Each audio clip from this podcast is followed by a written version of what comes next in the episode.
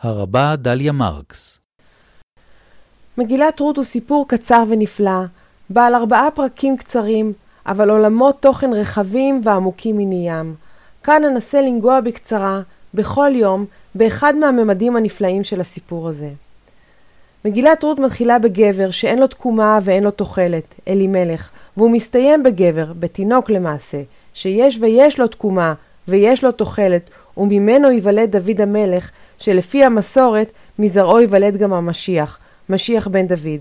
אבל בתווך, בין לבין, יש לנו סיפור של נשים.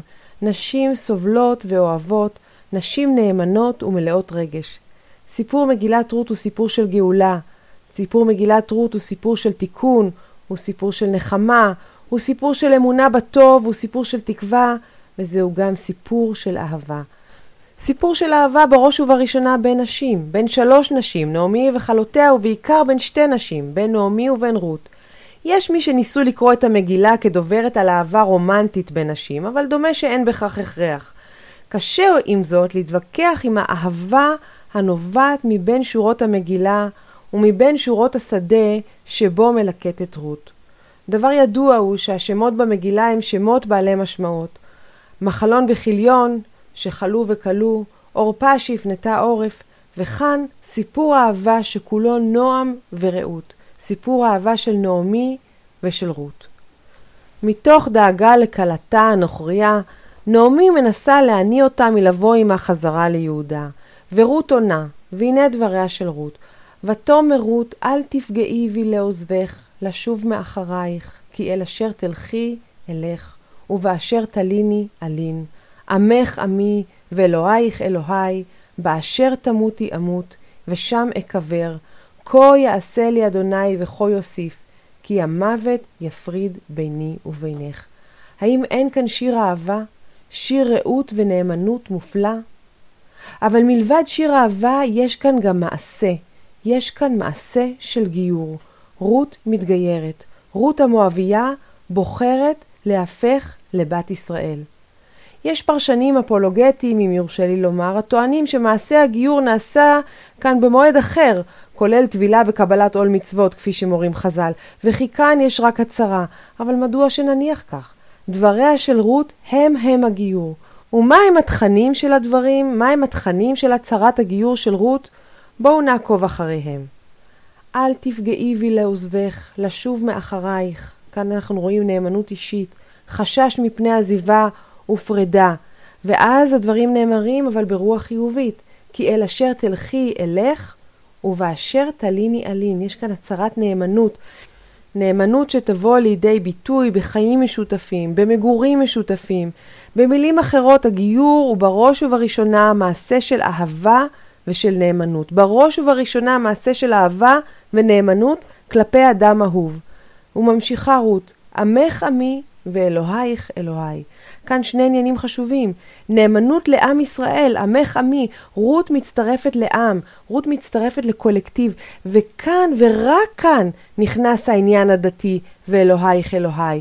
יש כאן דתיות במובן של קבלת האמונה היהודית. רק כאן, לאחר ההצטרפות לאדם האהוב, ולאחר הצטרפות לעם, באה ההכרה בהצטרפות אמונית תיאולוגית. נמשיך בדבריה של רות.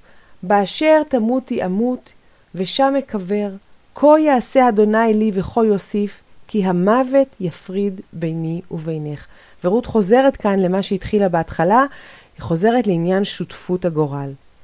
אני תמיד מהרהרת בכך, בכל חג שבועות כאשר אנחנו קוראים את מגילת רות, ואני מציינת לעצמי בעצב שאילו רות הייתה חיה כיום, ואילו היא הייתה רוצה להתגייר היום, אולי לא היו מקבלים אותה.